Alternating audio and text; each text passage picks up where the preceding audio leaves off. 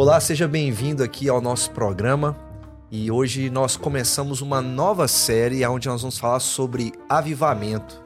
Afinal, quem nunca desejou para sua igreja, para sua vida, um avivamento espiritual? A gente escuta tantas histórias, lê tantas histórias em livros, que a gente acaba desejando que isso aconteça conosco também. E o nosso propósito aqui é, a partir do texto bíblico, encontrar uma resposta para esse nosso desejo por avivamento espiritual. E a gente vai fazer isso junto e sempre com um convidado diferente, que a maioria é pastor da Primeira Igreja, assim como eu. E hoje aqui, no nosso primeiro programa sobre esse assunto, eu tenho pela primeira vez o pastor Sérgio Cury, nosso companheiro e parceiro de ministério lá na Primeira Igreja. Ô Sérgio, para quem não te conhece, quem é você? Quem é a família? Se apresenta aí para nós. Ô João, primeiramente eu quero agradecer a você por esse convite que fez. E eu sou um dos pastores auxiliar na Primeira Igreja. Atualmente eu atuo pastoreando a congregação do Choninho de Cima e a congregação do São Sebastião do Bugre. E é um prazer estar aqui com você. Eu sou esposo também da Roberta, tenho duas filhas, duas herdeiras, né, que o senhor tem me concedido. E vamos falar então, João, sobre este assunto tão polêmico, né, sobre avivamento. E deixa eu te perguntar aqui, quanto tempo de ministério? Ô João, eu terminei o seminário em 2016. Em 2017 eu fui ordenado.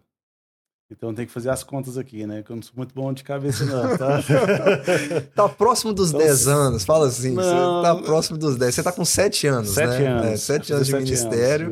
E pra gente começar esse assunto, antes de a gente falar sobre o avivamento em si, nesses 7 anos de ministério e até na sua vida como sem ser pastor, você já desejou isso pra sua vida ou não? Sim, com certeza. Porque... já procurei, já... sabia o que é avivamento, falei, nossa, eu quero isso. Acontece em tantos lugares, será que vai acontecer aqui, na igreja que eu estou frequentando? Você já leu alguma história, assim, algum livro sobre algum acontecimento extraordinário que envolve avivamento? Sim, sim. Mas foi no seminário, né? Então, no seminário a gente vê a história do avivamento. E também já procurei várias informações a respeito do avivamento. Inclusive, me chamou muita atenção de um avivamento que teve País de Gales, né?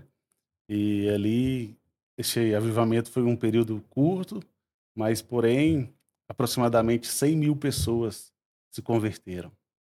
Fantástico. Eu lembro de ter lido o do Augusto Nicodemus, o Avivamento na África do Sul. Sim, um também. Livretinho famoso, né? Muito Ele bom. Conta umas coisas muito interessantes. E quando a gente vê essas coisas, a gente fica muito desejoso. E a gente, como pastor, e as pessoas, elas precisam ter isso em mente. Todo pastor, pelo menos os que eu conheço, todos querem uma igreja mais viva. Sim. É, uma igreja acesa, uma igreja em chamas no bom sentido, de ser uma igreja... que serve, uma igreja ativa. E para quem acompanha a gente, assim, porque há muitas ideias sobre avivamento. E o que a gente poderia dizer sobre o que é o avivamento em si? O que você responderia para a gente? Então, avivamento, na verdade, é bom a gente usar um pouco a terminologia de o que não é um avivamento, né? Mas o avivamento é trazer vida. E nós sabemos que quem traz vida é o próprio Cristo, né? É Ele que dá vida. Então, nós vamos até trabalhar um pouco um texto que vai demonstrar o que é o verdadeiro avivamento. E o nosso texto hoje, a gente quer fazer isso a partir da palavra, né? Isso. Dessa questão de trazer vida, de nos avivar de verdade, porque a gente às vezes cai numa frieza espiritual. Às vezes a igreja que a gente está pastoreando cai numa frieza espiritual. Sim. E a gente quer buscar um avivamento para nós. E um texto que a gente separou hoje aqui para a gente conversar é talvez o mais conhecido, que as pessoas mais falam em congresso de avivamento, em conversa sobre avivamento, que é 2 Crônicas 7, versículo 14. Isso. Eu vou ler aqui para a gente. Deus fala assim, né? Depois, fazendo a aliança com Salomão, ele diz assim: se o meu povo, que se chama pelo meu nome, se humilhar e orar e me buscar e se converter dos seus maus caminhos, então eu ouvirei dos céus, perdoarei os seus pecados e sararei a sua terra. E no versículo 15 ele fala: estarão abertos os meus olhos e atentos os meus ouvidos à oração que se fizer neste lugar. Olhando para esse texto aqui, esse texto tem um contexto muito importante na história do povo de Deus, né? Sim, com certeza, o pastor João. Na verdade, nós podemos ver que este texto, Deus fala para os seus. Ele até começa, se o meu povo. Ele está falando para uma tribo específica de Israel. Então, depois ele fala, se o meu povo, porque, na verdade, o que tinha ocorrido? Se você ler 2 Crônicas, você vai deparar ali que Deus havia dito a Salomão que ia acontecer 3 coisas.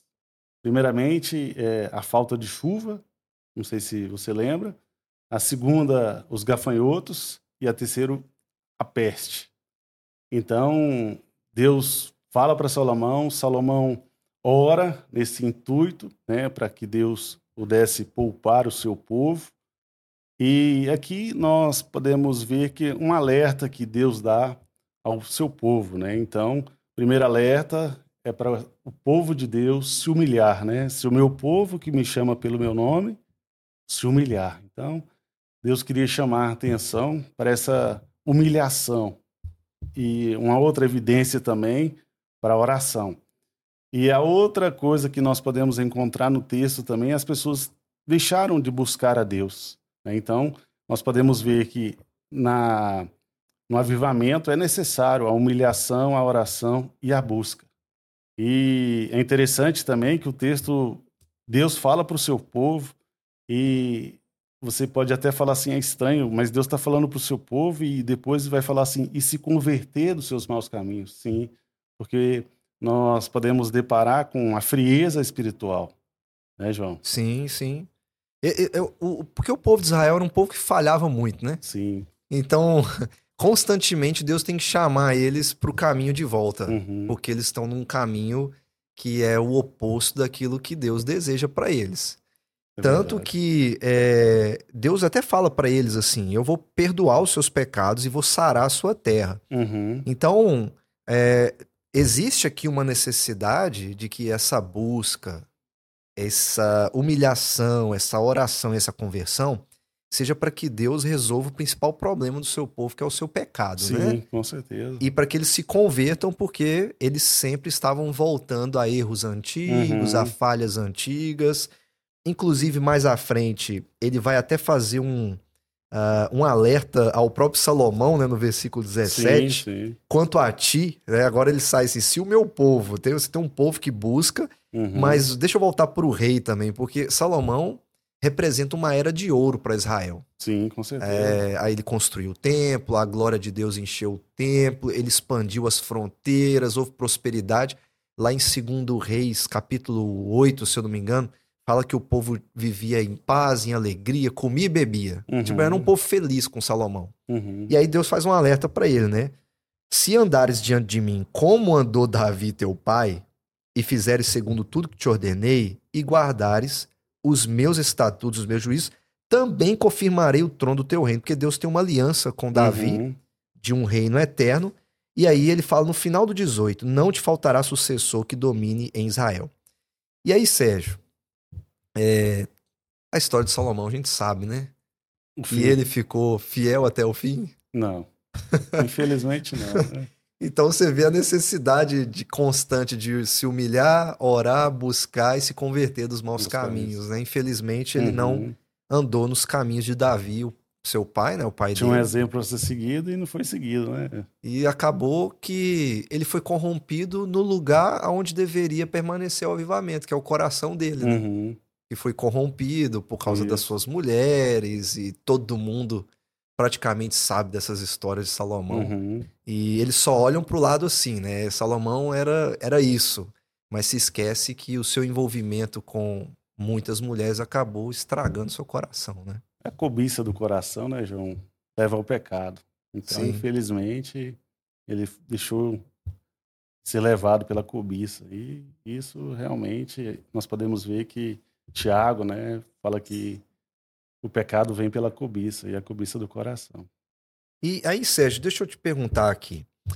A gente tem algumas implicações que é muito interessante. Qual que seria o aspecto positivo desse voltar-se para Deus, né? O que Deus vai fazer?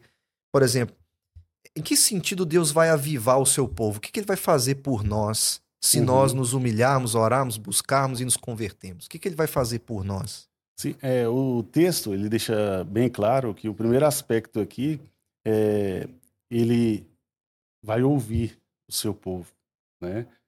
Ouvirei dos céus. Então, Deus está atento, né? E nós sabemos que Deus jamais rejeita um coração contrito e quebrantado, né?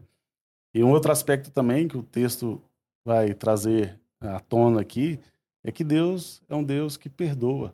O texto fala, perdoarei, né, os seus pecados e sararei a tua terra. Então, um benefício que nós podemos ver não é apenas exclusivamente para o povo de Deus, mas também para a nação.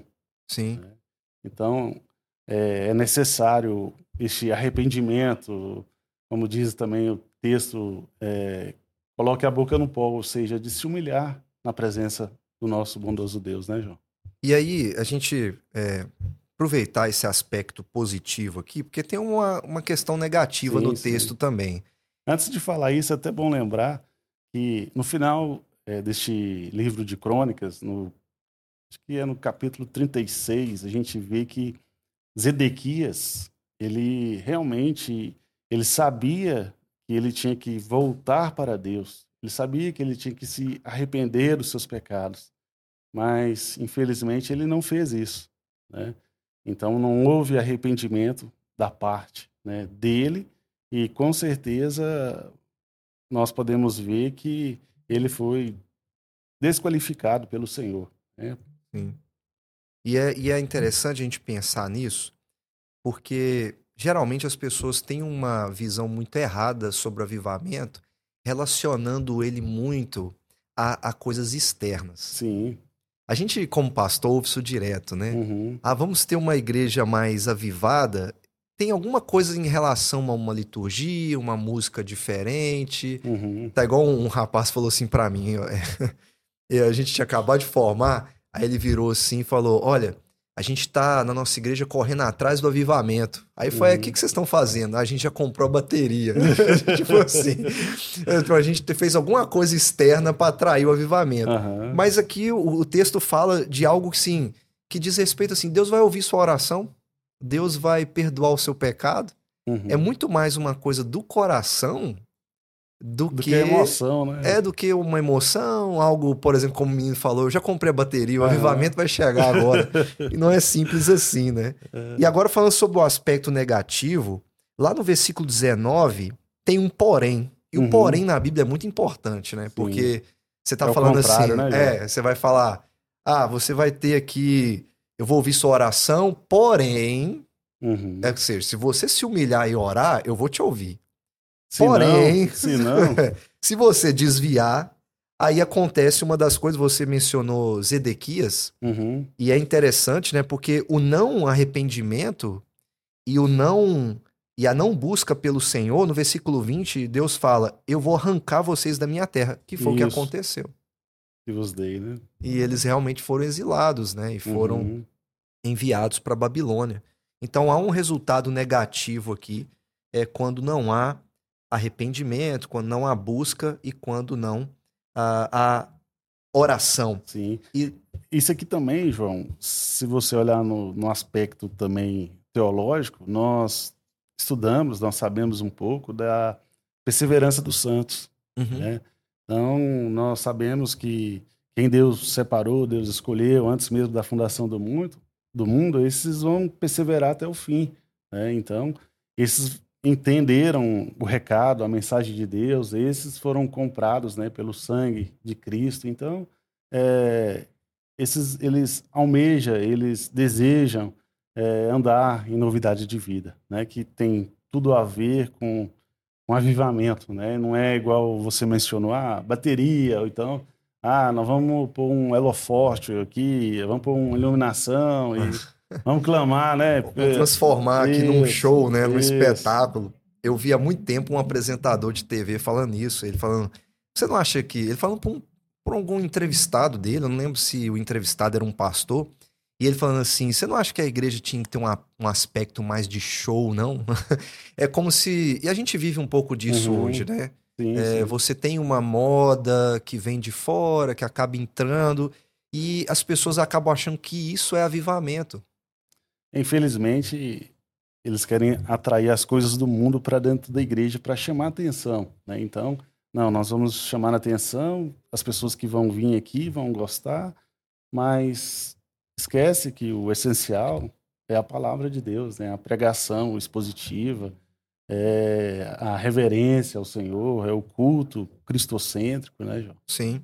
E aqui, no versículo 22, ainda no capítulo 7 de 2 Crônicas, ele fala assim, porque deixaram o Senhor, e ele vai repetir depois, deixaram o Senhor, Deus seus pais, e se apegaram a outros deuses para servi-los e adorá-los. Então a gente começou falando de uma busca pelo Senhor verdadeiro, uma humilhação diante do Senhor e um aspecto negativo. Porém, se vocês me deixarem e servirem a outros deuses, né? E a gente vai se acumulando de falsos deuses na nossa vida e não vai acontecer um avivamento só por uma conformação externa, né? Vai acontecer um avivamento por uma conformação do coração. E para a gente poder caminhar assim pro final da nossa conversa, eu lembro, há muitos anos atrás, eu estava no início do ministério, a gente saía para tomar café, eu era pastor em uma outra igreja, e nós éramos mais auxiliares também, igual a gente é na primeira, né? Entendi. E a gente saía para tomar café e um evangelista contou para nós que houve um avivamento aqui na região, eu não sei se foi na década de 80 ou de 90, E ele me contava, eu perguntei assim, como é que foi? Aí ele falou, o que aconteceu? Ele falou que havia um grande movimento de oração, de pregação, que eles receberam ônibus de outras cidades e tal. E ele contou a história toda e eu fiquei quieto ouvindo. Porque a gente sabe que quando a gente lê sobre avivamento, a gente lê também que eles acabaram. Sim, sim. E aí eu perguntei pra ele assim, fulano, o que fez o avivamento acabar? Aí a resposta dele foi... Eu nunca mais esqueci. Ele falou, orgulho. Eu falei, como assim? O que orava às 3 da manhã começou a se achar melhor do que o que orava às 6. Entendi. E aí, sabe, quando você tem um movimento, há uma mudança, mas aí eles começam, nós mesmos, por causa do orgulho, e você falou de Tiago também, sobre cobiça, a questão, a cobiça do coração, a gente acaba estragando uma coisa que é muito boa. A gente que estraga, porque a gente começa a criar umas hierarquias espirituais, né? Do tipo assim, eu sou melhor do que você porque eu faço isso e você não faz. E aí o avivamento acaba. E para quem acompanha a gente e talvez tá vivendo essa frieza espiritual, ou que até se acha melhor do que os outros por fazer uma coisa que os outros não fazem, o que você diria para essa pessoa a partir desse texto para que Deus possa avivar o coração dela e ela parar de olhar só para aquele aspecto mais externo e pensar mais no coração? Então nós sabemos que o coração é uma fábrica de ídolos, né? Então se a gente deixa de adorar o Deus verdadeiro, a nossa tendência é de adorar outra coisa que não seja o próprio Deus, né? Então, esse aspecto que você me perguntou, João, na verdade, nós temos que lembrar que a obra é do Senhor. Então, não é porque você ora mais cedo, eu oro mais tarde, eu não devo me orgulhar por isso, né? No sentido de achar melhor, mas eu devo buscar sempre em Deus. É bom lembrar também que houve um avivamento na Coreia do Sul e é uma igreja que cresceu a ponto da maior igreja que existe no mundo do Batista, é lá, a maior igreja presbiteriana também do mundo está se concentrada ali, porque eles tinham esse objetivo de orar, de procurar auxílio no Senhor e colocar sempre na dependência de Deus, né? Nós temos que fazer isso e deixar, né, de lado a soberba, o orgulho e a obra de Deus, e vamos sempre ter essa missão, né, de vou buscar, eu vou tentar de alguma forma me colocar diante de Deus. Há também outros exemplos, né, João, que a gente pode ver. Não sei se você... Sei que o tempo está acabando já, mas nós podemos ver em Ezequiel, nós podemos ver também que houve o avivamento ali, Vale dos Ossos Secos, né, João? Sim, sim, sim. Um outro aspecto também que nós podemos ver, a história de Josafá. Josafá, ele ficou com medo, mas ele recorreu, né, àquele que pode todas as coisas, que é a Cristo. E muitos reis também, né, em Judá, em Israel, também sim, se voltaram para o Senhor, e a primeira coisa que eles fizeram foi destruir os falsos ídolos e voltar para Deus. Com certeza. Sérgio, muito obrigado. Eu que agradeço. Sua primeira vez aqui, mas vai voltar mais vezes. Se Deus quiser. Que Deus te abençoe, e a gente vai ter novas oportunidades. Amém. E você que acompanha a gente, não deixe de assistir os próximos programas, porque a gente tem muito mais para conversar sobre Avivamento.